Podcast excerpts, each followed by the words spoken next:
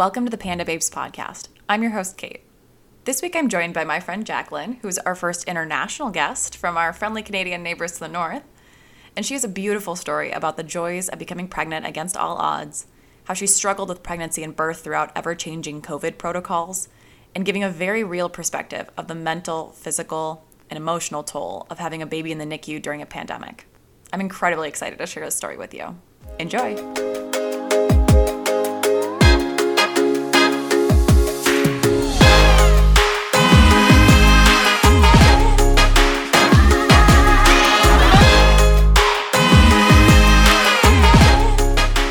Welcome to the Panda Babes podcast.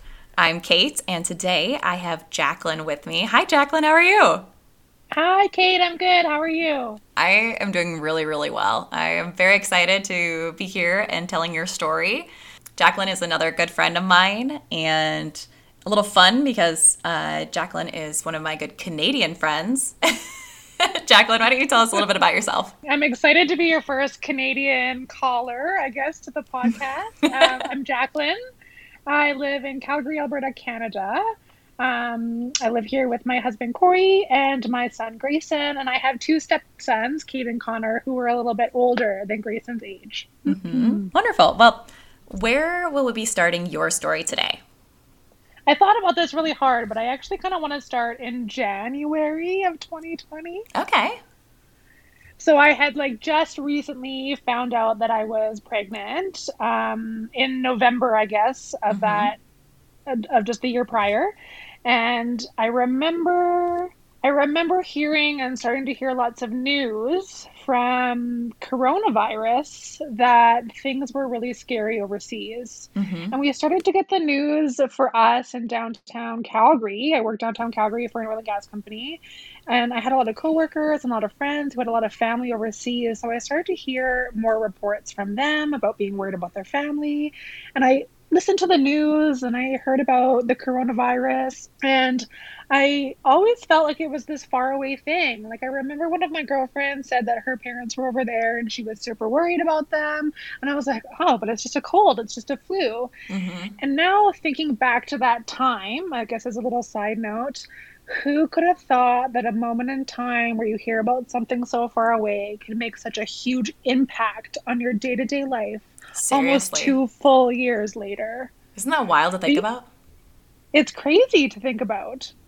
Mm. But I wanted to note that because I wanted the world to know that the impact this this coronavirus not only has happened so long ago, but I think it's going to stretch so far. Because if we think back to the beginning, life has changed so much since then. Mm-hmm. It really has. Yeah, yeah. So anyway, I digress. I started to hear about coronavirus, didn't really think much of it. I was just super excited. Mm-hmm. I have been with my husband for almost 10 years. He'll fight with me and tell me it's nine. but I was about 18 or 19 when I had, um, every woman has to go through them. You go for your regular monthly or yearly pap tests. Mm-hmm. They check to make sure life is good, and mine was not good. Okay. I went from having a completely healthy cervical system one year to having high grade cancerous squamous cells. Wow. And at 18 and 19, I was told that I would never be able to have children because I had too much scar tissue on my cervix. Oh, wow. And I just needed to take it off the table. Mm-hmm. And at the mm-hmm. time, I think like I felt a lot of feelings about it, but you never really feel the gravity of the situation until you're ready to start a family of your own. Sure. And so now I'm in this position. It's, you know, 2020. I'm newly pregnant, never thinking that I could get pregnant. Mm-hmm. And all of a sudden, coronavirus comes into play and what should be this amazingly exciting time in a normal pregnant woman's life, mm-hmm. let alone mine, who was told that she was never ever going to be able to have kids again, mm-hmm. this scary thing starts happening. And my normal happy pregnancy, I'm stuck in a house mm-hmm. with all these fears. So March of 2020 hits, and I am, I don't know, second trimester. I'm trying to think back on times, and I always feel like everything was a blur. Yeah, that's, and, that's about second. Yeah, end of second. Yeah, right? End of second. and I'm starting to hear that things are getting closer, things are here, things are starting sh- to get shut down.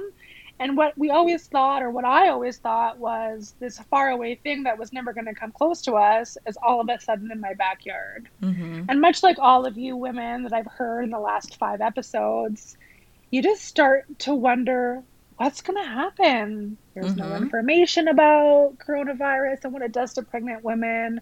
There's no knowledge because we've never had something to this effect before. Mm-hmm. And so now I'm stuck brand new pregnant in my second trimester, wanted this forever, didn't think it could happen, and I am terrified, Kate. Mm-hmm. What am I going to do if I happen to get coronavirus and I'm pregnant and I lose this baby? Absolutely. Right? Oh, that'd be terrifying, yeah. Yeah, like I feel like I just started this terrifying journey. And I feel like I tried to take everything with a grain of salt and tried to push forward. But then mm-hmm. we like skip forward to March, like I said earlier. And now I'm stuck at home as pregnant, and my kids are home from school, and life shuts down. So, up to this point, we kind of feel like it's not happening. Things aren't too stressful. It's not super prominent here. And then it gets here, and life stops. So, I felt like everything kind of went to the wayside. Mm-hmm. I I think my biggest struggle was that as a pregnant woman or as a woman in general who tries, to, you know, who has a family, we get excited for what this perceived notion of what your pregnancy should be, right? Mm-hmm. Right. So you get you get excited to be able to share your growing belly with your friends and family, and you get excited to, you know, have the baby showers and the gender reveals and mm-hmm. all of that stuff. And yeah. as funny as it sounds, as your first pregnancy, I really felt like I was robbed. That is, yeah, so true. Yes. And I feel like talking to our women friends that we've connected with over the last two years, I feel like it's a common theme, right? Because a lot of us are first time moms who've never been with this before. Mm-hmm. And I feel like you have this expectation, right? And with that expectation and like things not happening as you expected to, I feel like mental health starts to kick in. Mm-hmm. So you're mm-hmm. stuck in your house You've got added stressors. In my case, it's homeschooling two children. I'm worried about baby. I'm worried about, you know, a virus. And honestly, I think my mental health was probably at an all time low. I had two kids at home. One is, he's almost 14 now, so he would have been 12 at the time. And I, uh, I have a nine year old too. So it was tough. I was like homeschooling, which you probably have never done in your life. No. I would not recommend it. Teachers, teachers need raises. Teachers need oh my raises. God. There's one thing we've learned because yeah, of 2020.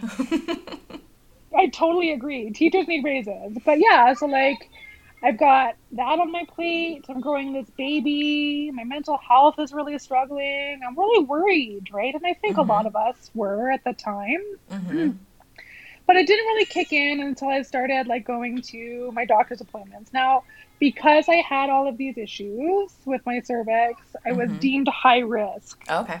Um, I was told by a couple of OBs that if I ever were to get pregnant, which I was lucky enough to, mm-hmm. that I would have difficulty carrying a baby to term. Oh. But nobody ever really could tell me what that meant, right? They just right. told me that my body was an inhospitable environment for a baby to grow, right? That's such a harsh way to put that. it is. It totally is. But I mean, it's true, right? Like my body just really there's a lot of scar tissue and a lot of damage on my cervix. So that's what they say, right? Like mm-hmm. it just it is not a healthy, happy cervix, I guess. Okay. Mm-hmm. So I wasn't really stressing. I wasn't really worried. I was like super bummed out about doing a gender reveal. I was mm-hmm. like super bummed out about like not having a baby shower. Mm-hmm. But I was like, let's focus. Let's focus on these two kids that I already have. Make sure that their mental health is good because they're struggling, right? I mean, sure. they've all they've literally just been thrown at home after like being in the normal life with their friends and then all of a sudden they're like locked in a bedroom like on online school like they're struggling absolutely growing this baby so I gotta like make sure I'm eating right, make sure I'm sleeping, make sure I'm like getting enough exercise. I just try to really just like buckle down and not try and worry about it. Mm-hmm. And then I started going to like doctor's appointments, and I had this amazing women's health doctor here in Calgary. I'm willing to give any Canadian mom her name. She's great. we got hookups. But she, yeah, right. but she only works out of one hospital. Now I live in like rural Alberta. Like I work in downtown Calgary, and my kids go to school in Calgary. But like I live outside of the city, so access to a hospital is a little bit different for me. Sure. And so she's a great doctor, so mm-hmm. I traveled for her because I really like liked her care. Mm-hmm. But she practiced out of a hospital that was about an hour away from where I lived. Oh wow. so, like in the thick of things, if I'm like going into labor, I really don't want to have my husband speed racing down, you know, the highway to no try kidding. to get to the hospital.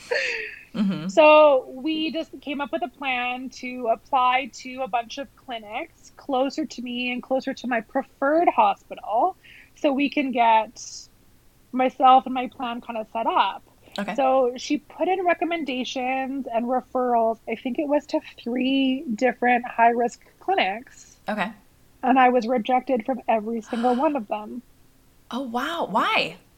So one of them was because I was too high risk for them they just wanted like easy moms with easy babies. I don't know. That's what they said. It was too out of their norm. Wow. Okay. Okay. Um, and the other two said that they weren't accepting patients because of coronavirus. Oh, sure.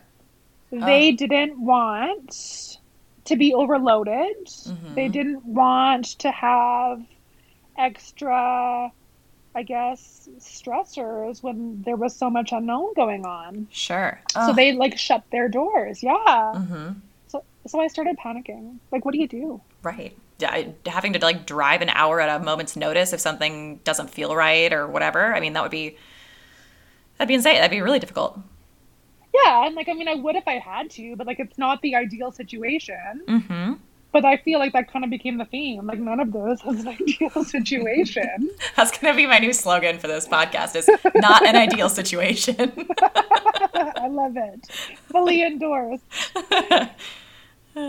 so she, we she applied. She reapplied to one of them and mm-hmm. provided more information, more details, whatever she could, and really recommended based on like my location that they accept me. Mm-hmm. And like we didn't really have we didn't really have a play in hand. So she sent this one back, waited, waited, waited, and then they accepted me. And I was like mm. it was like this huge stress relief, like huge mm-hmm. stress relief. I didn't get in contact with them. They said that they would contact me a little bit closer to like third trimester when things would get kind of more worrisome for me in my situation or mm-hmm we'd start to need to do more, you know, regular appointments. Okay. So and I think that was just before Christmas. Was this clinic? Uh, so this clinic was for all your appointments, or just certain types of appointments? So she would transition me completely. Okay, okay. So she took care of me up to that point, and then once I hit 20 weeks, she would just move me completely to this new clinic. This okay. was it was it was a maternal fetal fetal medicine clinic. Okay. Who would take care of everything for me. Perfect. Okay. Yeah, so got the acceptance just before Christmas. And then all of a sudden in January, I got a voicemail from the clinic saying, We've decided that we're going to move a different route. We Ugh. can no longer accept you. Mm-hmm. And they didn't even give me a reason, but I was like flabbergasted. I called them back and mm-hmm. I begged and I pleaded with them. I said, Nobody else will take me. You've already accepted me. Please continue. And they said, Just unfortunately, the circumstances with coronavirus, we cannot have you on as a client. Mm. But we are going to refer you directly to the high risk obstetrician at the hospital that I ended up delivering at. Okay. So it was the fetal maternal medicine clinic at one of the one of the new hospitals near us called South Health Campus. So mm-hmm. I ended up going getting getting accepted to this clinic and I was happy but cautious because I just felt like I was kind of put through the ringer. Sure. I feel like the last thing that a pregnant woman should worry about, with all of these stressors that I've already talked about, mm-hmm. is getting quality medical care. Absolutely. I mean, like, at what point do these people stop pushing you away? Yeah, especially since you have, you know, you're a high risk pregnancy, there's a pandemic going on, you're far away from any other types of clinics. Yeah, I feel like somebody somebody should be opening their doors. Yeah. So I was optimistic because it was at the hospital that I really wanted to deliver at. I felt really happy and really secure, but I was still cautious. So they booked me my first appointment for April. Okay. Got the notice in the mail. Please call and confirm. Everything is great and I went to my first appointment and I met them and the team was awesome. Oh good. They yeah, it was it was like it was almost like this huge relief off my shoulders. Now mind you, I wasn't allowed to have my husband with me, I mean, which is mm-hmm. a common theme amongst all these appointments. Mm-hmm. But I was like I felt like I was just in this position where like you want me? Yeah, I'll come alone. Life is good. You just like whatever you need to do, I'll be there. Right. Hat on, shoes on, whatever you need. so I go, I have my first appointment. I meet with a cardiologist because, um, fun little fact, my heart is on the wrong side. No way. Yeah. I so didn't know that about called, you. Yeah, so it's called dextrocardia. It just means that my heart is like a mirror image of, say, yours, as an example. Uh huh. And there's two types in this world. So there's dextrocardia, and then there's dextrocardia inversa. And the inversa is where um, everything, like all of your internal organs, are a mirror image. And then there's the one that I have, which is just dextrocardia, where it's just my heart. So mm-hmm. they wanted to kind of monitor my heart and mm-hmm. baby's heart because they didn't know if he would have the same genetic disorder. Oh, sure. Yeah, so I had a cardiologist and an anesthesiologist because I'm high risk. They need to prepare, you know, if I've mm-hmm. got if we need to go to emergency surgery. And I meet all these people, and I like leave on cloud nine, and everything is great. Mm-hmm. And then we kind of progress a little bit more, and I get a notice in the mail mm-hmm. that my maternity clinic is mm-hmm. closing its doors. to become a COVID ICU ward. Oh my gosh. Because at this point in life, uh, Calgary, where I live, is becoming a hot spot for COVID. Mm-hmm. Oh I remember gosh. being devastated, Kate. Like I just, I can't I imagine. felt like, I felt like we were like we had our backs up against the wall. Like, what do we do? Do I just like drive to a hospital with no doctors that I'm that I know with no bonds formed, no OB in place, no cardiologist in place, and just like have a baby. Mm-hmm. Like, how, what what is it going to be like? Right. So they transferred the patients in two ways. So the the high risk patients were sent to one hospital in our city, and non high risk patients were routed to the other hospital. And I was horrified, horrified. Mm-hmm at delivering at this hospital that I was designated at. Mm-hmm. They're not known for having good bedside manner. Mm-hmm. They are way far away from my home, so not quite an hour, but at least 45 minutes. Mm-hmm. It just it felt like after all the fight and everything that we were really at a loss again. What a slap on the face, yeah. Ugh. Literally it's like adding insult to injury, right? Mm. You're already struggling, you're already doing whatever you can to get day by day, and it's just like, no, sorry, mm. you don't matter. Right. Well, and I, and I get it. And so many of those appointments, it was, I mean, it was hard because you couldn't have you know your significant other or anybody else there with you but at least when i at least for me when i went into my appointments it was a little bit of control in such an uncontrollable situation because if there's one thing that women have been doing for millennia, it's giving birth. And for the most part, I mean, they couldn't tell me anything about how COVID could affect that, but at least they could say, hey, you're at this point in your pregnancy. This is what's going on. This is what's coming next. And right. so at least having those appointments was a little bit of control in such a maddening and crazy world yeah, it's like confirmation that you are doing everything that you should be doing throughout your pregnancy. Mm-hmm. You're healthy. Your baby's healthy. Right. You get those. They're almost like security checkpoints. Exactly. Right? Mm-hmm.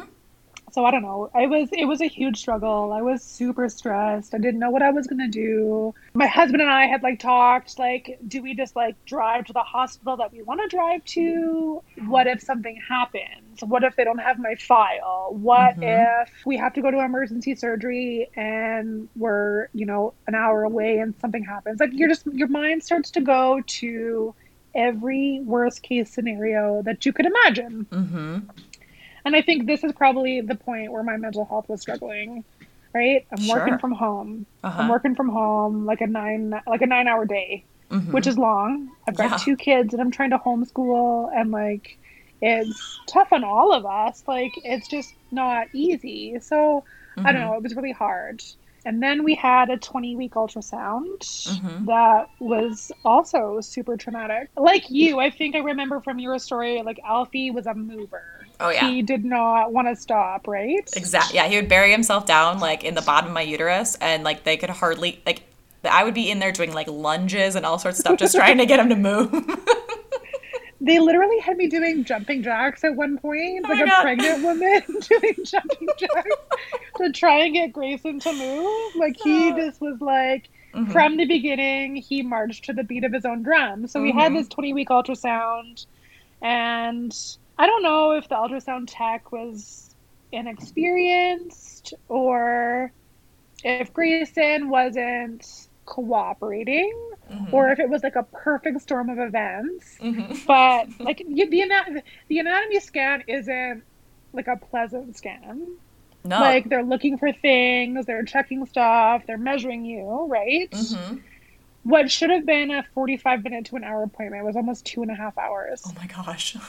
Yeah, like it was like really hard, and I was rolling around the table, and I was jumping up and Oh. down, and I was like knees on the table, and then at one point in time, she could not get an image of the heart at all. Mm-hmm.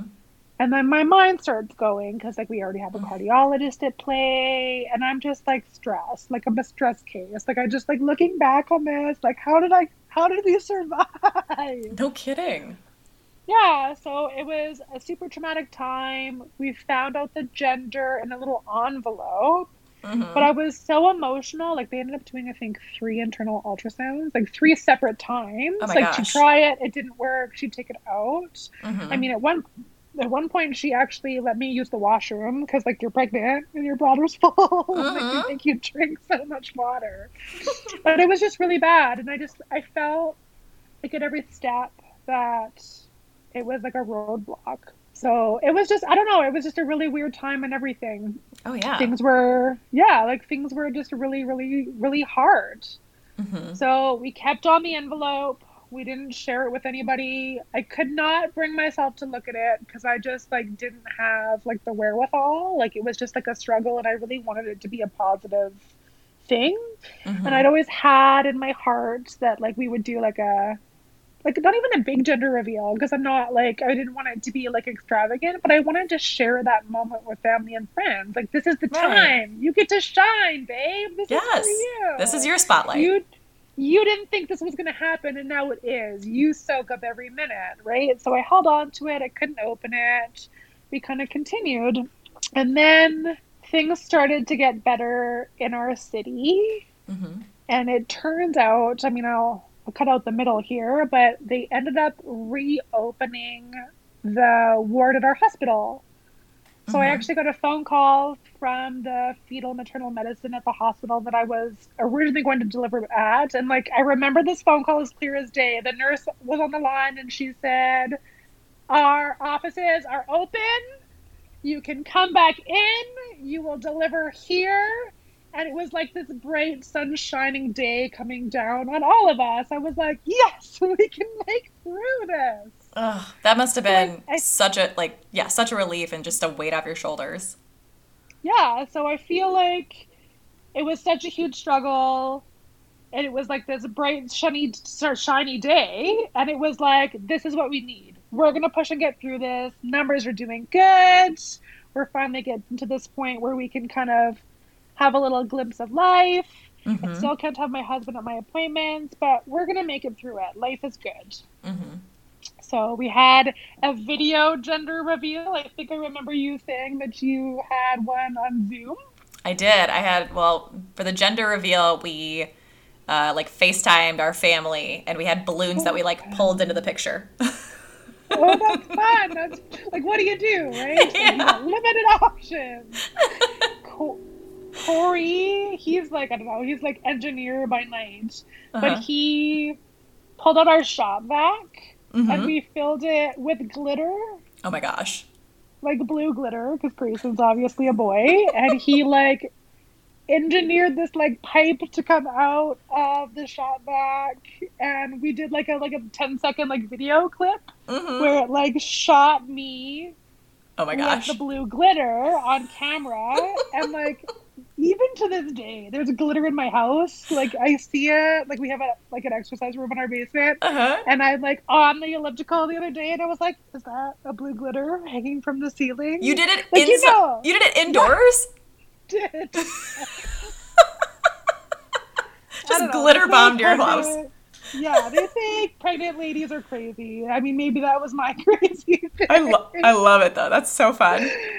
Yeah, so we did that, trying to like capture like a glimpse of excitement. Mm-hmm. And yeah, so life was good.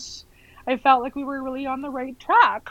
Mm-hmm. Kids were kind of getting into their groove of things with school. Mm-hmm. Um, I was going to, I think, every other week appointments, and everything really seemed to check out. So they kept telling me that I was going to have this high risk pregnancy, but I really had an easy pregnancy.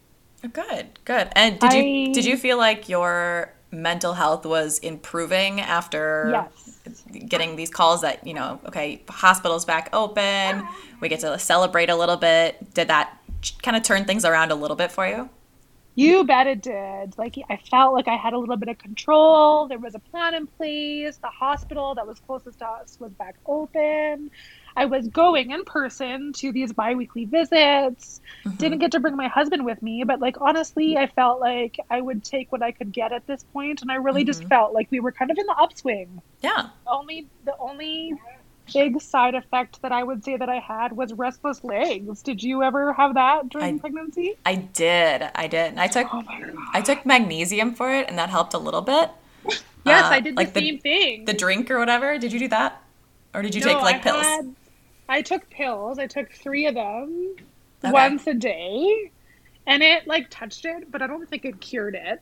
Yeah, it definitely helped me. Yeah, I wouldn't say it like cured it, but I did like a Mine was like a drink mix. It was like a lemonade almost. I think it's called Calm. Um, but I, I remember drinking that like every single night and just like chugging it. Whatever I could do to get some sweet, sweet relief. Anything. Like you never think about that with like side effects of pregnancy. Mm-hmm. Like I never thought that like restless legs would be my thing. Yeah. Yeah, everyone's like, "Oh, you'll get heartburn. Oh, you like your back's going to be sore." Nobody yeah, nobody tells you that restless legs and like I didn't even get nausea. Like I was never like sick in my first trimester. Like not even oh, like nice. one time. And I took my prenatal vitamins on an empty stomach. Like it was mm. my fault for mm-hmm. sure. but like restless legs were my thing. And I remember mm. just being so uncomfortable and my like arms and legs would fall asleep while I was sleeping. Mm. And then it would wake me up because I was so uncomfortable. Mm-hmm. I don't mm-hmm. know. But that was my only thing. So I like they kept telling me that I was high risk and that I was gonna have issues, but like I was healthy, I was happy. I did like mm-hmm. a one one kilometer loop every day with my dogs. Like I really felt like we were like kind of on the upswing and things were going good. Nice. Yeah, like it was kind of it was kind of like a sense of relief. Like it felt like the world was crazy, but we were doing good, and I was focusing on the positive things. Right. And I don't know about you, but did you try and plan to take like a couple weeks off before Alfie came? So I actually ended up getting laid off in March. Oh, I do and remember so, that. Yeah, so I had I mean, I wasn't working at the time because I didn't want to like try to pick up a new job like 2 months before I'd go on maternity leave. so Oh god, no. so I yeah, so I had I had too much time on my hands for a pregnant lady. Yeah, I get it. It's like sourdough bread. Oh my god, dogs. You do what do what you can. Right? So much banana bread and puzzles and like Zoom trivia nights. I love it. I love it.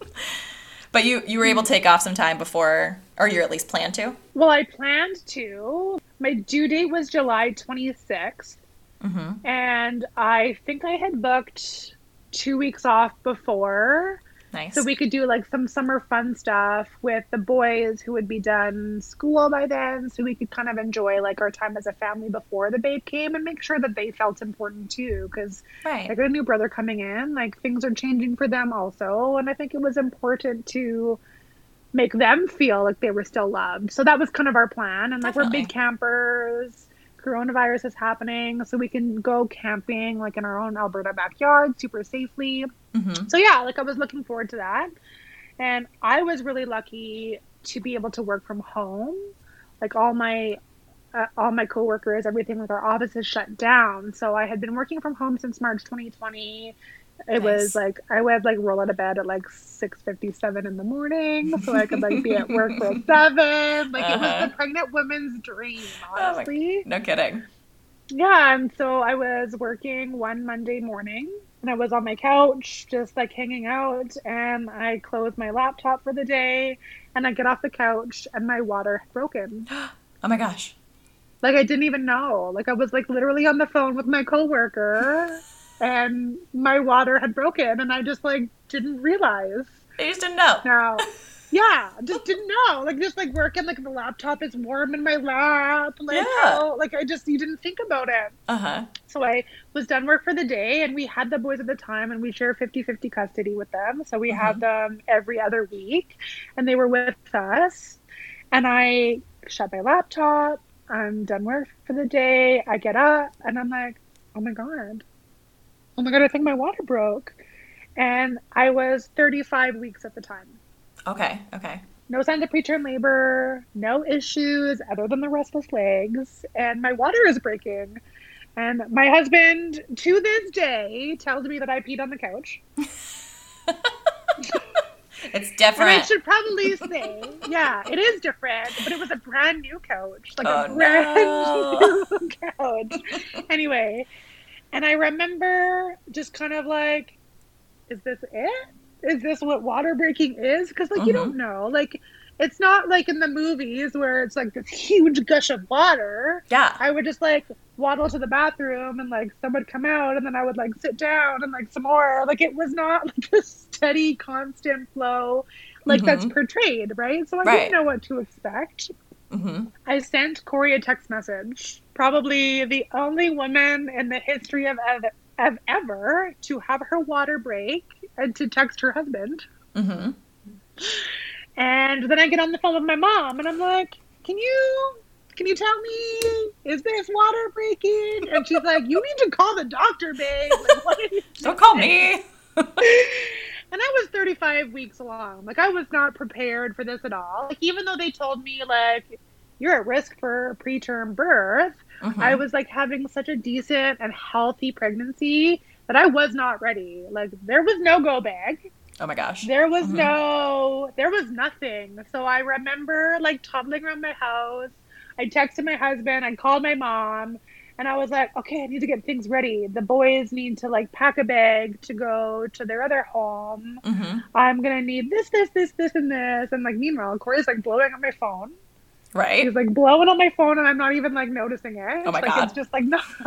I'm like trying to like get a hold of this like gushing water, just doing my thing, and I'm like, I need to drive the kids to the city. I can't drive to the city. Like it was like this whirlwind of emotion. hmm I finally look at my phone, and Corey's like, "Meet me in the city." I'm like, "I can't. I can't drive. This is not. This is not what we can do." He's like, "Oh no. Okay, I'm on my way." So he comes home, and I'm just like kind of like walking around my house. I walk over to the neighbor's house. We have amazing neighbors, and I was like, uh, "I think my water broke. Can you check on the dogs?" Because we're going to the hospital. Yeah. And I remember my neighbor coming like over, I don't know, like a month later, and she's like, How is it that you were like your water had broken and you're coming over in bare feet to come ask me to like walk your dogs and to Yeah. check on your dogs? This is not a normal human being response.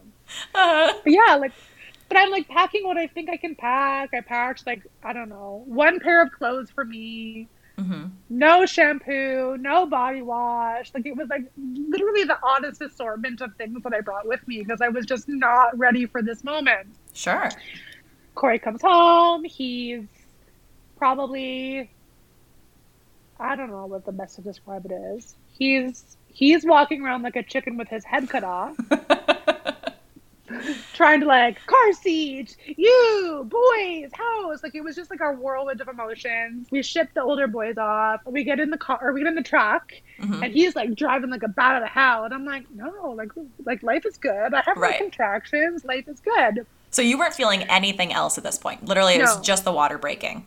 Just the water breaking. If it weren't for the water, then I, like it didn't feel like labor at all. Mm-hmm but like I didn't know like what does labor feel like. Right. Yeah. But I I did know that I think I think I probably called our health line that said and they said like if your water is broken you need to go to the hospital because there's risk of infection right mm-hmm. yeah. once that water breaks you have to seek medical attention so that's kind of like the route that i was going by smart yeah so we get to the hospital and they bring us up to like a little triage room mm-hmm. right nothing fancy, nothing special, and you're gonna you're gonna chuckle.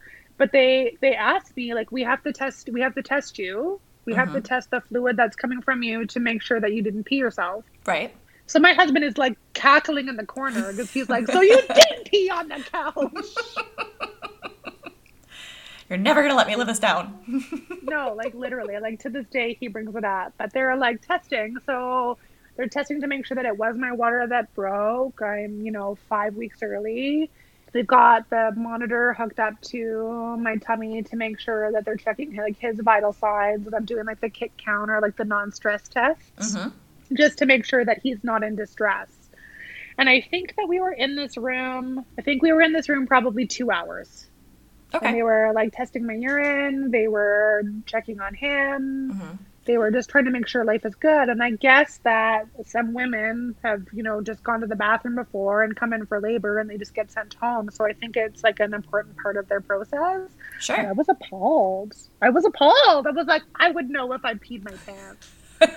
I'm sure, yeah, I'll bet that's happened a number of times though, where, because, I mean, that definitely happens where, I mean, you're super pregnant and you sneeze funny or you stand up too fast or whatever it is and it's like or you laugh yeah. Literally anything yeah. So I, I guess like i mean i could see some people being a little overzealous about that but i mean if yours has like legitimately been leaking like all day. Yeah they wanted to test my like underwear and like they wanted to put a pad in me to collect more like it was intense. They oh, wow. had like a serious operation going. Wow so they confirmed that it was my water breaking, and mm-hmm. he didn't seem to be too much in distress. Good. And they got us into a labor and delivery room, and they're like, "It's go time." Wow. Okay, so and I was like, "I'm gonna pause you right there." So, yeah, what were what was the like COVID restrictions or like COVID protocols at your hospital at that time? Yeah, so they were on lockdown. So it was I guess I was really lucky. So you were allowed your your birthing partner or husband or mm-hmm. whatever it was. Mm-hmm. Um, I was really lucky because I was allowed one other support person. So that could have been like a doula or a mm. midwife. I chose my mom. Mm-hmm. And she was like over the moon happy that she could be a part of the special day. But other than that, like masks on all times. Um, I was to wear a mask in the room Oh, wow. Um, but they didn't ever test us for COVID that I am aware of. Oh wow, okay. I they I mean they did like blood tests and they check all of that stuff when I got into the room, but they never did mm-hmm. COVID tests on us. Um, hand washing all the time mm-hmm. and temperature checks like routinely. Like it was pretty like once getting up to that spot. Mm-hmm. There, the way our hospital is set up is a little bit funky. So you come up from the parkade and there's like a check-in point where there's like security and like mm-hmm. check-in booths where they screen you. Okay. And then you go to like another checkpoint and that checkpoint like checks you further.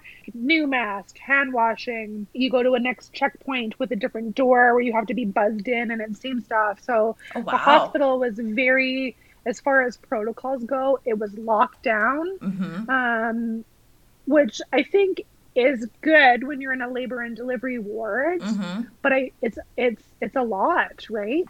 Mm-hmm. Mm. I was really worried that I was going to have to labor with a mask on.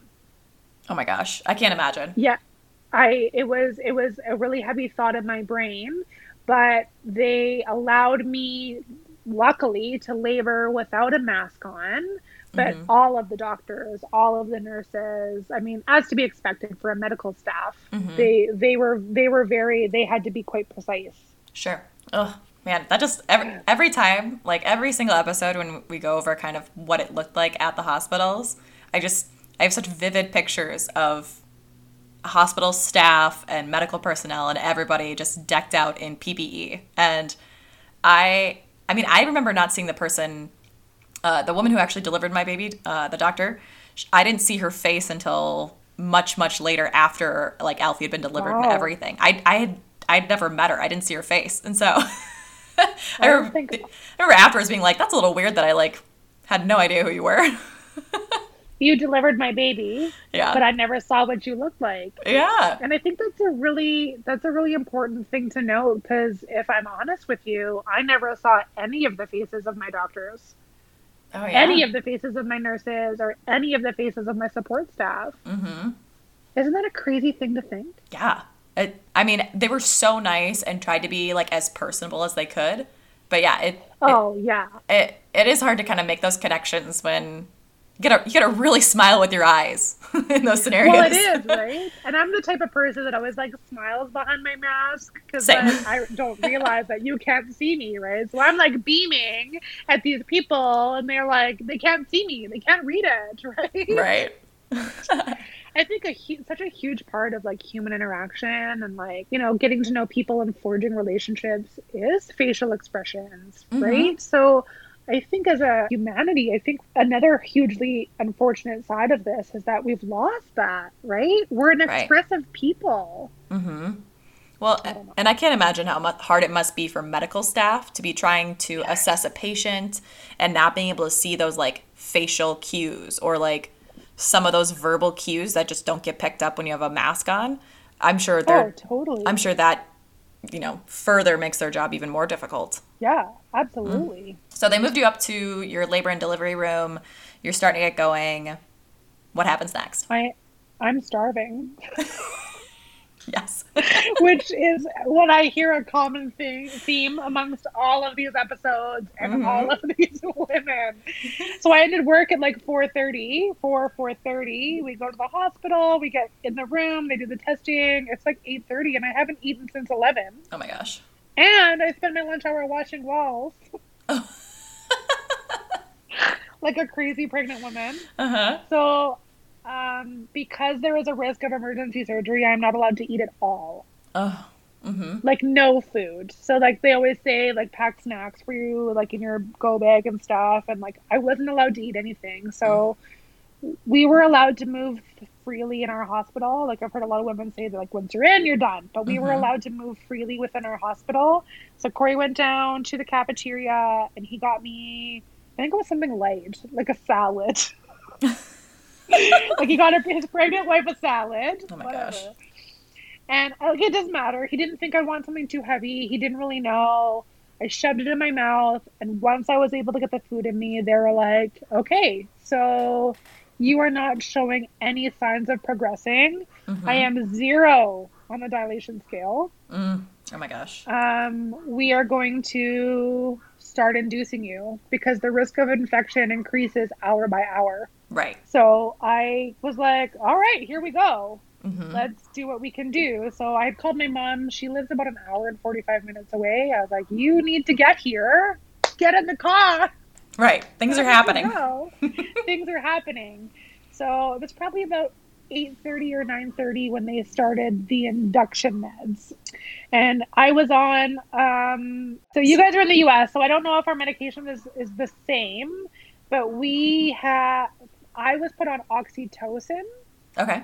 As my induction medication and because I'm high risk and because my cervix is damaged, they start you off at levels and they only progress to the next level if all of my signs are okay and all mm-hmm. of babe's signs are okay which is i'm pretty probably it's probably a pretty common theme sure that makes sense so they yeah so they would start me on these meds and i would go up two or three levels in the induction meds because they kind of have to dial them up right mm-hmm. and Greyson's heart rate would tank oh. and I didn't really think anything of it at the time. It's just like, well, this is what induction meds are, right? Mm-hmm. And I and I I don't know, like I always felt like I was super easy breezy throughout the whole situation. The only thing that I wanted was I wanted a vaginal birth mm-hmm. and I wanted to breastfeed. Those were my two like ride or die issues. Okay. As long as he was happy, as long as he was healthy, I was like totally okay with it. Mm-hmm. So I was like, well, whatever we need to do. So every time his heart rate would drop, they'd have to stop the induction meds mm-hmm. because they want to make sure that he's okay. Right. Mm-hmm. So I think we got up to the next level of induction meds. And he was doing okay and they would go up level by level by level and i think i got up to level 10 like i don't know how the us works so i don't know if i'm speaking in your american terms. No that's okay. Tell, tell yeah. it how, how yours went because i'm i mean yeah. i'm sure even just across the board it's going to be different with meds for everybody so totally totally. So they got up to level 10 and his heart rate would plummet. Oh my gosh i'm uncomfortable. I am so uncomfortable the mm-hmm. restless legs are killing me. I can't get in a good position. I was really struggling. Like hospital beds aren't comfortable no. on a good day. Yeah. Let alone when I'm like IVs in both arms. I'm getting induced. Like I'm just really uncomfortable. So mm-hmm.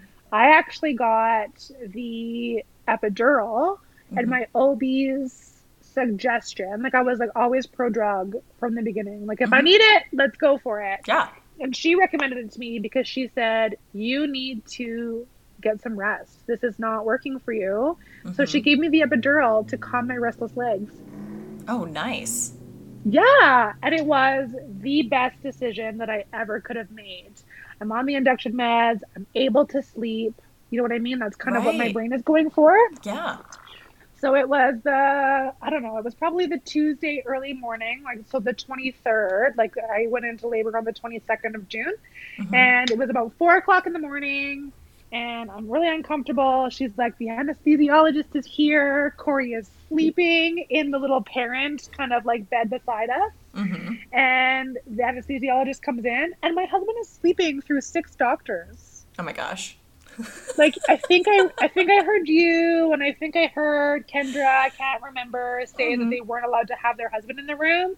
No, mm-hmm. no, mine was there and he was snoozing through me getting this huge needle in my back. Yeah, you, you got this, babe. Don't worry. I'm just gonna yeah, nap.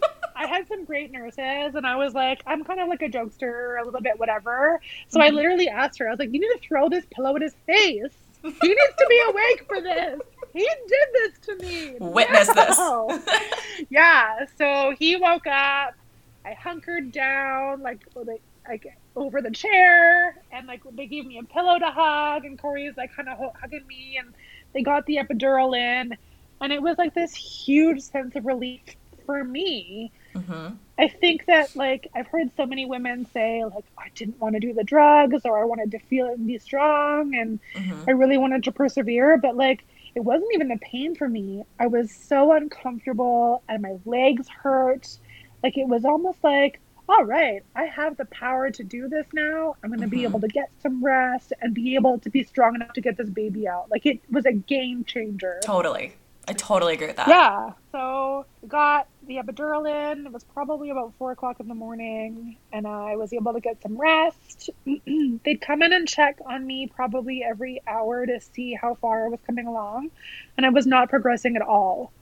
Oh man! Like no pro- no progression, like no contractions, no uh, change in my body.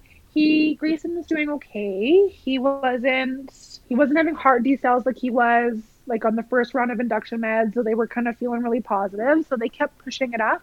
And then again, all of a sudden, out of nowhere, his heart rate would drop. Every time I would move over into a different position, his heart rate would drop. Mm. So they started, um, I don't know, it was probably about seven o'clock in the morning, got in the epidural at four. So they started talking about C section because his heart rate kept dropping. They couldn't they couldn't raise the induction meds. I wasn't progressing at all. Like it was kind of becoming like a perfect storm of like he's gonna drop and he's gonna drop and there's gonna be a problem. Mm-hmm. So I I really did not want to have a C section. Mm-hmm. I was 35 weeks pregnant. He is coming fairly early. Like five weeks early is is is a lot. Mm-hmm. Like babies do a lot of growing within that last, you know, 5 weeks of pregnancy. Right. And all I can think in my head is like, I'm going to have a baby in the hospital and I'm going to have a C section and I am going to not be able to deal with it. It's going to be too much for me to handle. Because I don't know if it's the same in the States, but like you can't drive a car Mm. if you have a C section, right? So like I'm worried about my body, like being able to handle this, right? Right. So I was really hoping to not be able to do the C section. Um, my mom finally arrived Oh my gosh. that morning because she like lives two hours away and she she got into mama bear mode like i was so grateful that i had her there she was Mhm. like we're not having this baby by c-section. We're gonna do this. We're gonna help. She went into full mama bear mode. Oh, good. and yeah it was it was i was so grateful that i was able to have her there. But uh, i think it was another round of induction meds and they put the belly band on me to start monitoring him over the belly band. Mm-hmm. and they couldn't get a good enough reading. So they can do they can insert like a foley balloon and other things inside you vaginally to be able to monitor the baby that way Mm-hmm. so I got those inserted to get better readings on him because they were really struggling with that, Mm-hmm. and and things were just not progressing. Like it had been almost 20, 20 hours on induction meds, and I was still at a zero. Oh my gosh. Yeah, Oh, how exhausting. like I'm panicking. Mm-hmm. Like why am I at a zero? Like nothing is progressing. Like my my water broke naturally.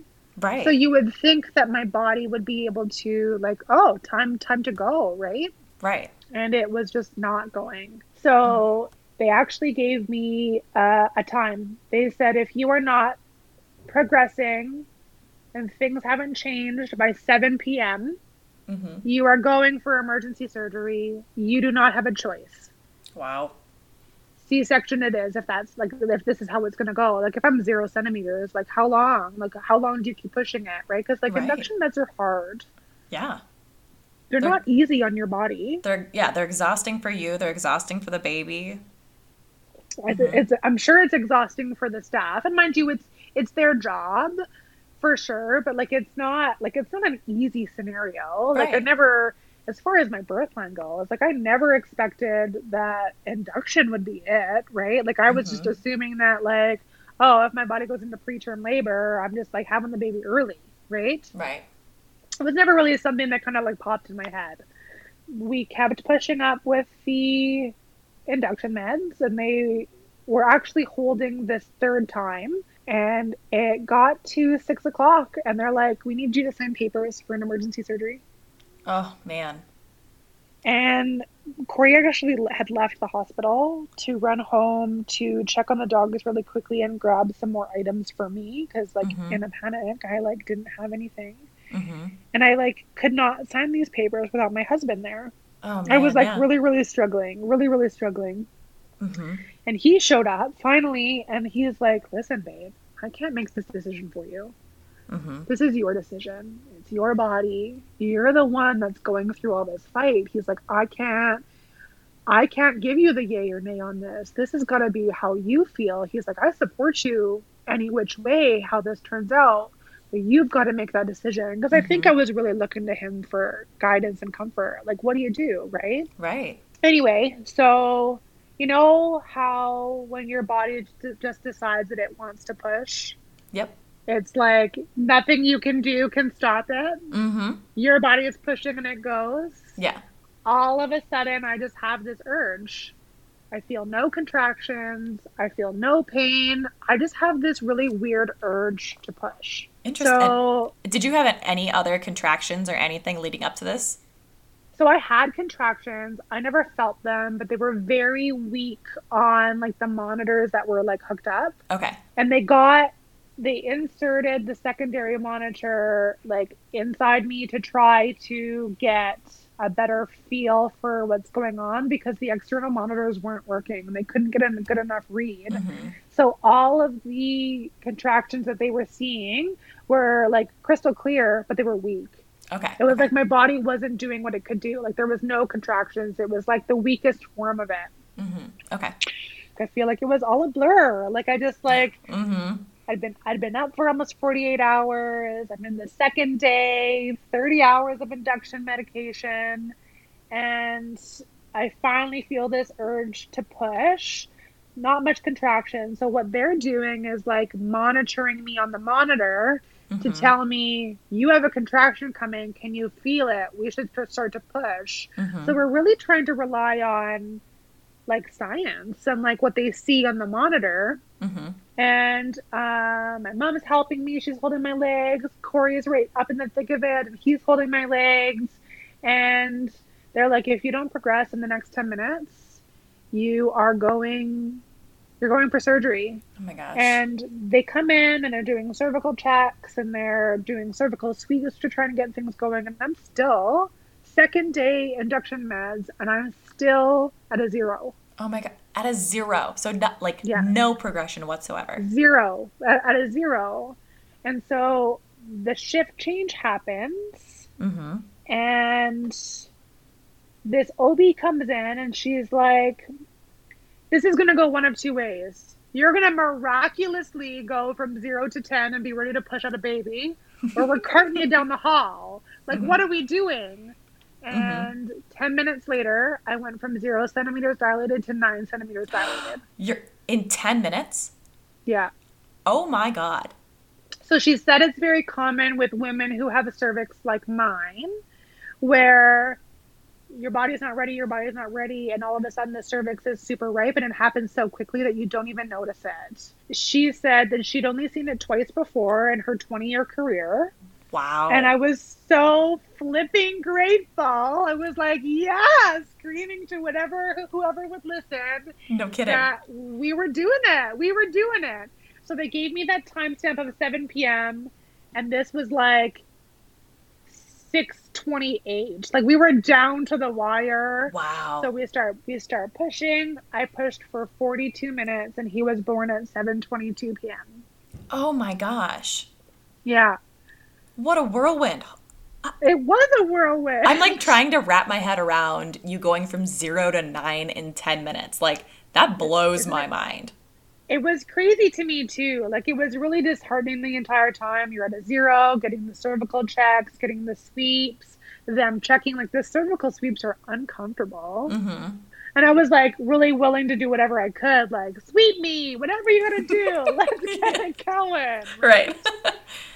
And like the nurses at one point were like, "You're too calm. Like, do you need something? You're so quiet. Like, Yeah. what are we doing here?" mm-hmm. I think Kendra said in her episode that she had a Scientology birth because she was so quiet. she did say that. I, it really resonated with me because I was also super quiet, which is like not my personality. I don't know if you caught on to Uh, you know, you're, you're just such a timid soul, you know? yeah, yeah. So, yeah, it was 40 minutes of pushing down to the wire, and he was born. And I don't know, do you guys do the APGAR scale? yes. hmm Okay, so he had an APGAR score of nine, Beautiful. which, which is amazing, Yeah. right? hmm But he was five weeks early, and he was born vaginally, like we had dreamed, zero to nine in a very brief second. But the whole NICU team was in the room, right? hmm And there was probably about ten of the NICU staff, and they they whisked him away right away. He cried. I'm feeling okay. They bring him back on my chest to have that first little moment of bonding time. hmm And it literally felt like 10 seconds. Felt like he was on my chest for a blink of an eye and he was gone. And I remember looking at Corey and I said, You need to follow that baby. You need to go with that baby.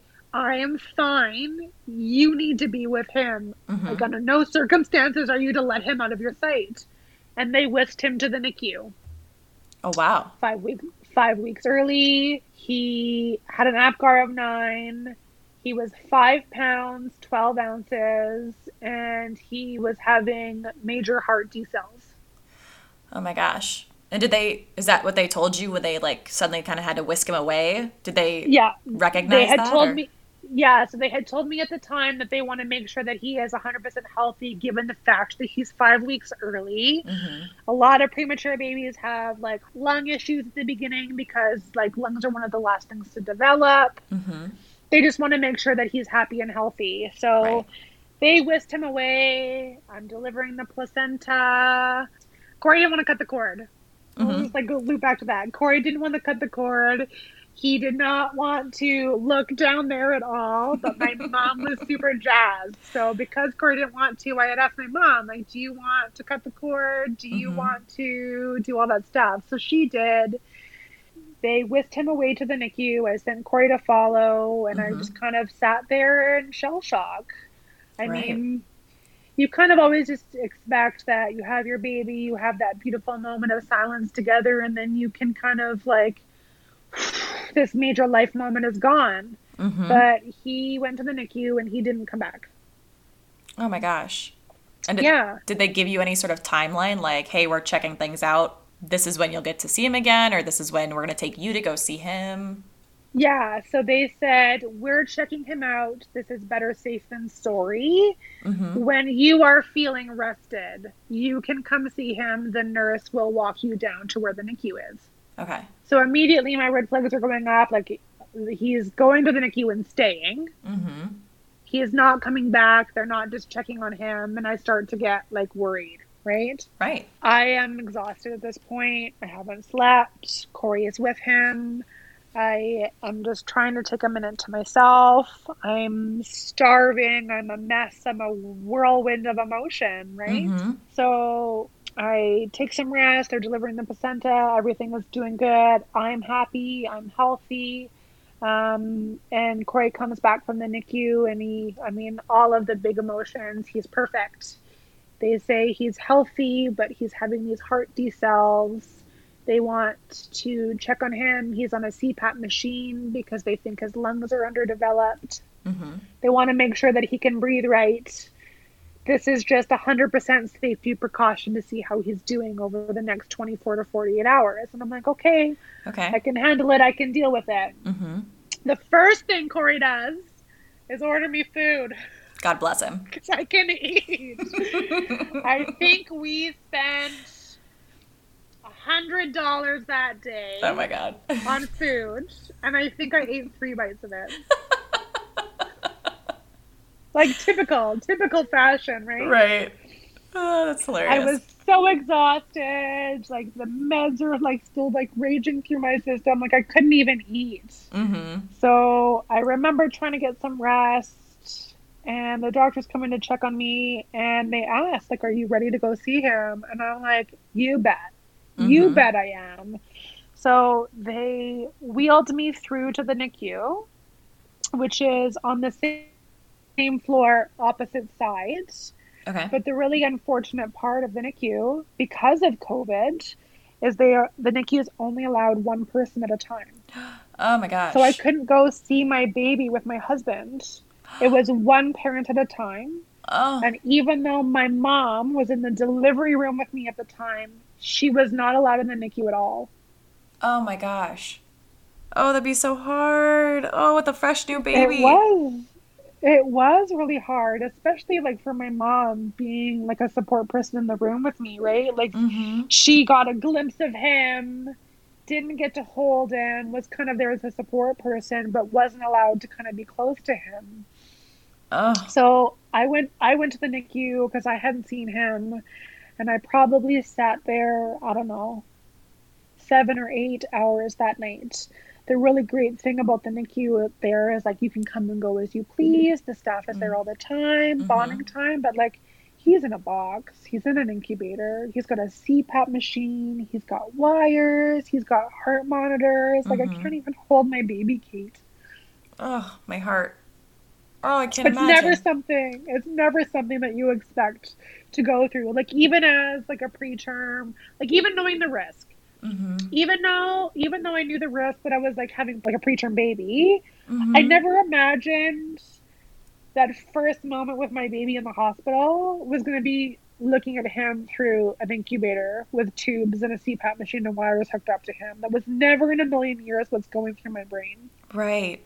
So we were really fortunate. My mom was staying super close to the hospital at my brother and my sister in law's house. Mm-hmm. Uh, they were only about a 10 minute drive away from the hospital. So she went there to spend the night uh, with them. And she was allowed to come and go, but visiting hours were from like 9 in the morning, I think, to 8 o'clock at night. Okay. So she left for the day. She was allowed to come back the next day. Um, I sent Corey home because I was just going to be in the NICU Mm-hmm. chilling with Greyson. We were only allowed one person at a time. The dogs could use some love. Mm-hmm. So I sent Corey home to try and get a good night's sleep because I thought that that would be better for both of us. Mm-hmm. And I slept in the NICU chair. Mm. My first night with my baby was me sleeping in the NICU chair. Oh, Jaclyn. It was really tough because we didn't have any support people. One person in the NICU at a time. Mm-hmm. My mom wasn't allowed to be in the NICU. She was only like doing what she could from afar. Right. I was healing really good. So I ended up being released from the hospital. I think they released me after three days, but they Mhm. told me that I could go home after two, but allowed me to stay the third day because they weren't very busy and Greyson was there. Right. So, like, that was like really sweet of them. mm-hmm. And it was really nice because I really had no idea what the next month was going to be in store for us. Right. We were smack dab in the middle of a pandemic and life was shut down. Mm-hmm. And all of a sudden, I have a baby in the NICU. Right. And so I know that he initially went because of the heart decels and the worries about his lungs. Over the course Right. of those three days, did those issues persist or was it different concerns? They persisted. Uh, the, the heart palpitations and the heart decels persisted. Okay. So he had his um, CPAP machine off. I think it was within 48 hours. okay. So he didn't have any issues with breathing after that. I think a lot of it is just precaution because Mhm. lungs are one of the last things to fully develop. mm-hmm. But he was having what's called bradycardia episodes, Okay. where your heart dips to extremely low beats and then they have a hard time coming back up, or they take a lot longer than a normal heartbeat would to come back up. Okay. and would need intervention for his heartbeat to come back up. So Mm. he's hooked up to these monitors, and every time that he has one of these decels, the alarms ring so the doctors and the nurses can come in. Okay. And they're co- they're they're going off anywhere from every ten minutes to every hour. Like it Wow. could, it was like a huge range. mm-hmm. Now, I'm we're lucky in the sense that Greyson is a very healthy boy. Mm-hmm. he was in the NICU because he was premature and he was having these episodes, but he he wasn't he wasn't sick other than that. Right. Okay. Like he he was in the NICU because of his prematurity. Okay. But we were there for just shy of 30 days. Oh wow. So these so all these like episodes continued all throughout that month. Yeah, so he needed to be free of any bratty, bratty is what they call them, because Uh-huh. he was being bratty. he needed to be free of these bratty episodes for five days before Okay. they would even consider him to be released. Mm-hmm. But he was also having feeding issues. Mm. So he's they they call male babies lazy. I don't know if you ever heard that. I have not. So in our hospital, they would always tell me, "Well, he is he is a white male baby. He is a Caucasian male baby, and they are notorious for being lazy." so he, I know it's funny, and I like like I kind of like Corey makes fun of me for peeing on the couch all the time, and I say, "Well, your baby is lazy." I love it. So he wouldn't want to eat. He was tired all the time. And I think that, like, I think every baby, and I'm Mhm. sure you can attest to this, but I think every baby has issues with feeding when they're born. Mhm. Whether it's a hard latch or or they're tired and they fall asleep while breastfeeding. Like I think every baby has an issue with feeding, or, or more, most babies. I shouldn't say all, Mhm. but Greyson really struggled. So he was on a feeding tube Mhm.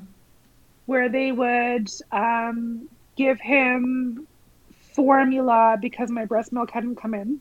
Okay. Um, but we really wanted to try like the breast the breastfeeding. So it's like triple feeding in the hospital. So he is being fed through a tube on a timer to slow feed him because we don't want to overload him with formula. Mm-hmm. And we're putting him to the breast so he can get that positive association with breastfeeding. Mm-hmm. And anything that he wasn't getting, we were trying to bottle feed to after. So this kid is literally constantly being fed with food. Mm-hmm. So we never really had to fight for it. Okay. Um, I think it's a common theme amongst NICU moms where a lot of their babies struggle with food. Mm-hmm. And for me, I mean, over and above these bratty episodes where he's like having these decels and he can't, and he can't bring himself out of it, like, we started to get this feeling like he was just like not hungry because he was getting fed all the time. Sure. Like I don't know, I don't know about you, but like if you graze all day and you snack all day, you're not going to be hungry, Right. right? That makes sense. Yeah. So this whole process, much like triple feeding at home, takes so long. Mhm. Like, how is your baby supposed to eat? But Mhm. I mean, like, you believe the hospital, you believe the NICU staff. They tell you that this is what other babies do. This is their process. Mm-hmm. So he would, we would, we would then try him to breast, and then we would give him a bottle. And if he didn't take it, which he wasn't, because all he wanted to do was sleep, Mm-hmm. then we'd have to tube feed him. Okay. The tube feed would take 45 minutes, and then he, we would get cuddles, and I would read him a book, and it was like the silliest book. It was called Rumple Buttercup, but like Aw. a completely different story. Mm-hmm. And and it would just be all over again. So he would have these bratty episodes, and I'd be sitting in the chair, and I'd be terrified, and then it would be feeding time, and I would put him to the breast, and he would scream, and then we'd give him a bottle and he wouldn't want the bottle he just want to fall asleep so then we'd tube feed him and it was it was draining to say it positively but i was exhausted Oh, sure. i i was discharged from the hospital my mom went home because she couldn't help me um, we could only have one parent in the ho- in the ho- in the NICU at one time. Mm-hmm. Corey took about a week off, but he had to go back to work after. And I had two kids at home and two dogs at home. And I was stuck in the middle of a pandemic dealing with a baby in the NICU. Mm. And I've never gone through anything harder in my life. So COVID protocols at the hospital at this part at this point are even more intense because you're now in a ward with tiny babies Mm-hmm. who have like lowered immune systems. Right. So we would get checkpointed at the entrance of the hospital, Mm-hmm. and they would ask you a series of like COVID questions. You'd get a new mask. You'd sanitize your hands if you were able to, wash your hands if you couldn't. Mm-hmm. And then you'd go to the next checkpoint, go up the elevator. Then you'd get buzzed into the next entrance where you'd have to sign into a sheet and you'd have to wash your hands and put on a new mask and then get buzzed into another door and then you'd be able to go into the NICU. Like it was Wow. quite staged. Like it was there was a like my hands wouldn't even be dry from the first stage to the second stage to wash my hands. Mm-hmm. That's how quick it is in between. Mm-hmm. But I mean, looking back on the time now, I just feel like I was an autopilot. Oh, I had just given birth. I was exhausted and not sleeping. Mm-hmm. I was worried about my baby who was in the NICU, who Mhm. was losing weight day by day by day. Mm. And he was having these bratty episodes, and we were like fighting at feeding, and my milk wasn't coming in, and there was just a lot coming from every single angle. Mm-hmm. And I think this situation would have been easier if COVID wasn't here. I mean, having to go through everything in the NICU and just in general on, you know, a non pandemic birth and like needing to go through all those extra protocols that you normally would and then adding COVID on top of it, I feel like I was in such a panic and I wasn't in the NICU with Alfie. I was in such a panic Yeah. about germs and everything and who can see him, who can't. What am I doing to keep him safe? You know, who am I coming in contact with and everything like that. I can't imagine the amount of added stress that that had on you going in and out of the NICU every day. Yeah, it was it was draining, but like I think you kind of get into the sense of like autopilot. Mm-hmm. Like your baby's there, you do what you got to do, and they say that like babies do well when their families are there. Mm-hmm. So they told me like babies do well when families are there, so you need to be here all the time. Mm-hmm. So I would get up at six o'clock in the morning and I'd get ready and I'd, you know, leave notes for the older boys. And mm-hmm. I would go to the hospital and I would spend like seven to like noon at the hospital. And I would drive home from the hospital and I'd walk the dogs and I'd make sure the kids were eating and I'd make sure that they needed what they'd need. And then I'd go back to the hospital and I would go through the whole check again and go through all the checkpoints and go up to the NICU and stay until like 8 or 9 p.m. Wow. And then I would come home and I would like fall asleep, but it wasn't a restful sleep. Mm-hmm. And like, I think that's like the best way that I can describe it. It's just like you're in autopilot. Right. Oh, I, that would be, yeah, like you said, utterly just exhausting. yeah, for sure. So uh, we were in in the NICU. It's set up in pods. Okay. So there are two babies in each pod and there's one nurse for each of the two babies so they're right side by side so the nurse doesn't have to be very far mm-hmm. and it was i don't know if there was like a baby boom where we were or if they were transferring women from other hospitals but there was a time in our nicu journey where the nicu was so busy that we had three babies in a pod. Oh wow. Yeah, so we were pushed into a corner, and I have this photo, and this photo is like the like most bizarre thing I have in the world, where there's three babies in a corner, where there's three babies in this room with chairs for the mothers or for the parents or birthing partners or whatever mm-hmm. the case may be, beside the little like pushy carts where the babies like sleep. Mm-hmm. And there's three of us in this corner and like i remember being stuck behind this partition trying to breastfeed while i'm hearing these other people like worry beside you about their own baby. Oh wow. Like it was just it was just a bizarre times. No kidding yeah so Ugh. greyson greyson is still having decels at this point he's having these bratty moments his feeding is not getting better Mm-hmm. His weight is dropping incredibly, and I think he got up to losing 14% of his body weight. Oh, wow. Which is a lot for a baby. He only weighed five pounds, 12 ounces. Yeah, no kidding. Yeah, it was, it was tough.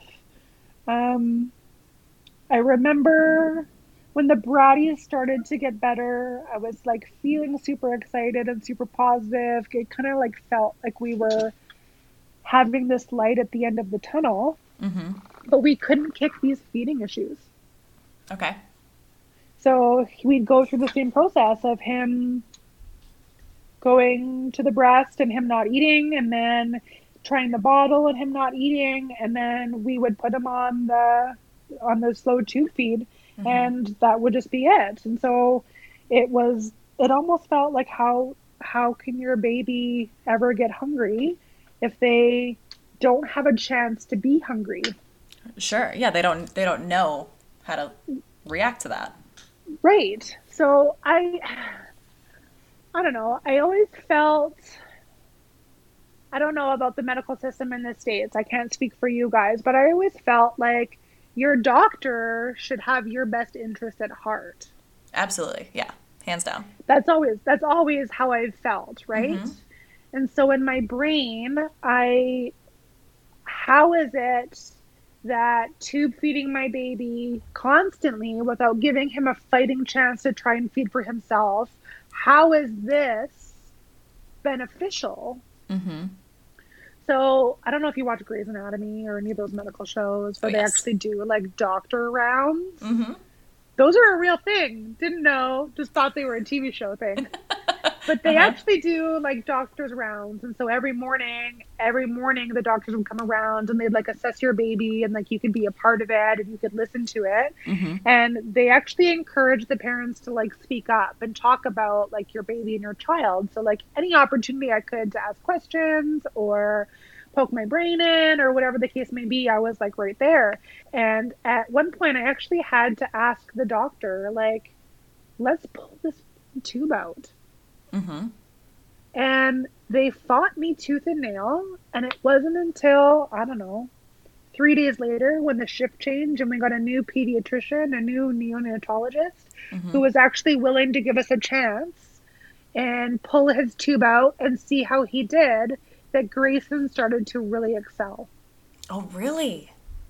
yeah. So we got this doctor to like give in and say yeah let's pull this tube out for 48 hours and see how this kid does hmm that we were able to pull the tube and Greyson started to flourish. He was hungry after not being able to eat for three hours. He Mhm. was fighting. It was a real long, tough road, hmm but we eventually got there. And his braddies were only happening every once in a while, and we were on a care plan, and he was on a prescription for caffeine, Oh, like baby coffee, but like fancy. baby coffee. yeah, so he'd have like caffeine every day, and the caffeine is to stimulate like brain growth, which would then oh.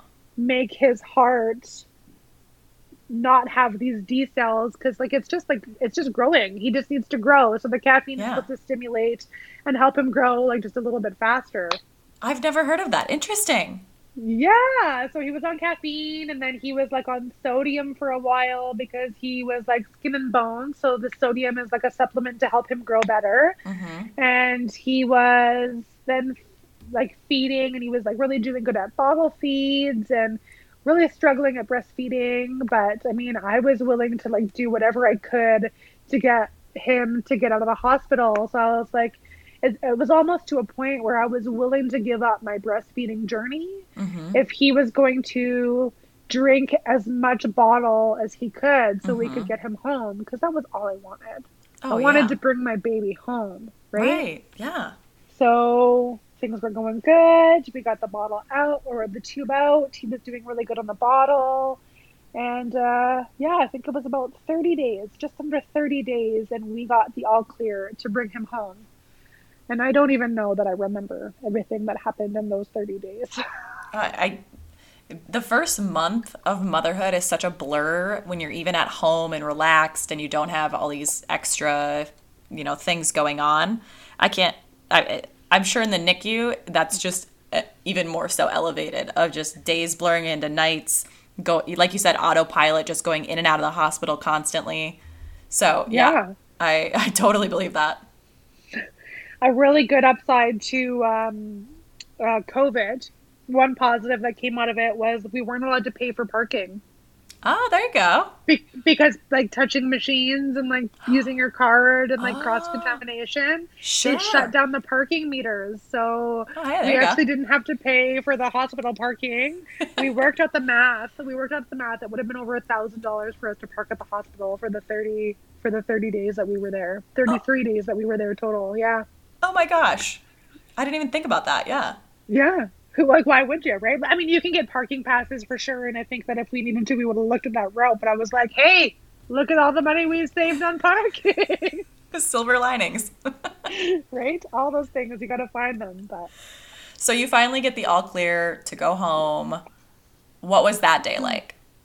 Oh, it was amazing. I mean, I can't tell you how many times Corey was like, "We're gonna break this baby out of here," which is not an appropriate thing to say to your NICU nurse. Yeah, I'm just gonna Shawshank Um, Redemption this baby, and we're gonna be out of here. pretty sure, yeah, pretty sure they would have called security on Corey a number of times if he hadn't clarified that he was only half joking. yeah, But it was it was amazing. Like I think like it was it was almost surreal. Like we didn't really believe it, and there was a lot of like office. Uh, I guess hospital semantics at the time, and so they wanted us to be in like a care to patient room. I don't know if they have those in the states. Mm, mm-hmm. So it was like, you have a special needs baby. He mm-hmm. is in the NICU. He requires extra, extra care and attention. So we don't want you to go home right away. We want you to do like a trial test period in our hospital. Oh, okay. So it's like with a, a doctor there. So it's like, a, like a, we want we want you to like kind of do it on your own, but just in case, do it here.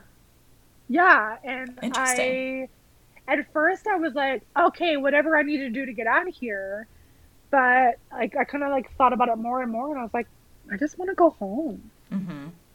Like I understand that this gives me an opportunity to kind of like care for him, like here, I guess, with you guys, kind of like safety, but like I've been doing that anyway.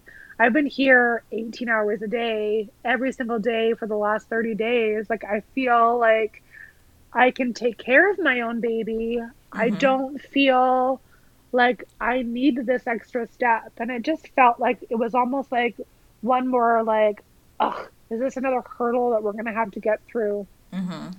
It turned out that we didn't have to do it. I would have done okay. it if I needed to, but it was just kind of like, it was almost like a, really this one more thing. Yeah. But i remember the morning that we got the all clear at the doctor's rounds. Mm-hmm. we had his little outfit like we had his little outfit ready and we were there and they got the rounds and they did the rounds and they agreed that he could go home. So we just started to take off like his like tube or like his like heart monitors and stuff mm-hmm because like you'd have to change them every day. So like we were well versed in how to take care of a medical baby with tubes and wires and everything. Mm-hmm. And like so Corey started to take them off, and like all of the nurses came running, like, "What are you doing?" Oh my and gosh! Corey's like, "Well, you told us we could go. we're going now." we're like, yeah, you could, but like we need to sign papers. We need to oh take a lot of like all of his like medical wires. Like I just remember laughing because we were so excited to be able to go home with him. We're like, we're breaking Aww. you out, kid. We're doing it now. Yeah. Took you took it very literally. Yeah. literally, okay, we're ready to go. Time to go. So mm-hmm. I don't know. Oh, what yeah, relief it was, though. It was it was it was a relief, and I remember we didn't tell anybody that we were going home because we didn't want to jinx it because we thought that if we said, "Oh, he's going to break out today," that something would happen and he'd have a bratty episode or whatever the case mm-hmm. may be. So it was like we were in the car. I was in the back seat with Greyson, and we were leaving, and we're like FaceTiming our families to be like, "We broke out finally!"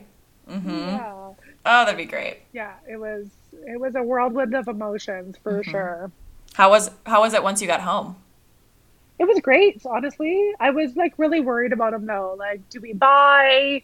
the fancy monitors to make sure that he's not having more decels? Mm-hmm. Would they have sent him home if there was a risk? Like, I think like normal first mom paranoia and anxiety is just like heightened to that point because like you already did have issues. Mm-hmm. Like obsessively like stared at the monitor all night long, even though he was like three feet from me. right. Mm-hmm. Like sitting beside me in bed, like like his little bassinet beside the bed and stuff. But mm-hmm. it was it was bittersweet. It was very very bittersweet. It was. We were happy to be home. I think there was no greater feeling. Mm-hmm. I love that. I'm just like I'm soaking in like your happiness right now. Good. I'm just smiling so big. Dad, me too. That's seriously an incredible story though and i can't imagine just the the jumps that it felt like you had to like or the hoops you had to really jump through yeah yeah exactly there were a lot of highs for sure and a lot of good wins and like i remember when he'd be like four days bratty free we'd be like on the edge of our feet just so excited and then there was some extreme lows and like things you don't ever think that are going to get thrown at you it was it was it was an experience that i can never you can't compare it to anything. Mm-hmm, mm-hmm. Motherhood and childbirth is just crazy to begin with and such an amazing feat to begin with. You just, I don't know. I'm humbled, I think. That is a great way to put it. And now you have a beautiful, healthy boy, and Greyson is doing wonderful. He is. He is in the 99.9th percentile for height. Like this kid is a giant. he took those NICU stats and he blew them out of the water. He literally did, but he is like 50th percentile for wage. Like he is this little string bean, oh. Super hungry, like never can get enough to eat now. Like he's like mm-hmm. a shell of what he once was, you know? Yeah. I'm Too cute. Well, looking back on your experience and kind of seeing it with the eyes you have now, uh, is there any advice that you would give to another mother who is looking at childbirth um, or, you know, getting closer to labor and delivery or potentially has a, uh, a NICU baby themselves? Is there any advice that you would give to another mom? Yeah, I thought about this long and hard because I knew that this question was coming. Because mm-hmm. you've you've you've asked this to everyone else, so mm-hmm. I I did I did I put a lot of thought into this, and I think I think if I could give one little nugget to any mom would be to advocate for yourself and to trust your gut feelings. Mm. I mean, I, I told mm-hmm. you that I never thought that I would have to advocate for my own baby to try and get him to eat on his own. Mm-hmm. But I think that we shouldn't discount ourselves as mothers, even though we're new mothers mm-hmm. the gut feeling that you get about your own baby. If you feel something specific or super strongly about a scenario that you think you might that you think you might have an idea that's going to benefit your babe, advocate for yourself. Mm-hmm. Speak up.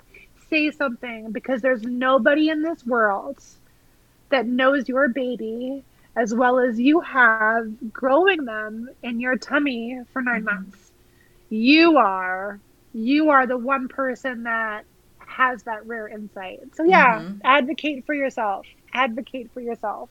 That is perfect. I I could not agree more with that. That's I think that's one thing that people do forget that I mean, they're literally a part of you for 9 months and then they're suddenly outside of you, but you still have so much intuition and connection with that baby.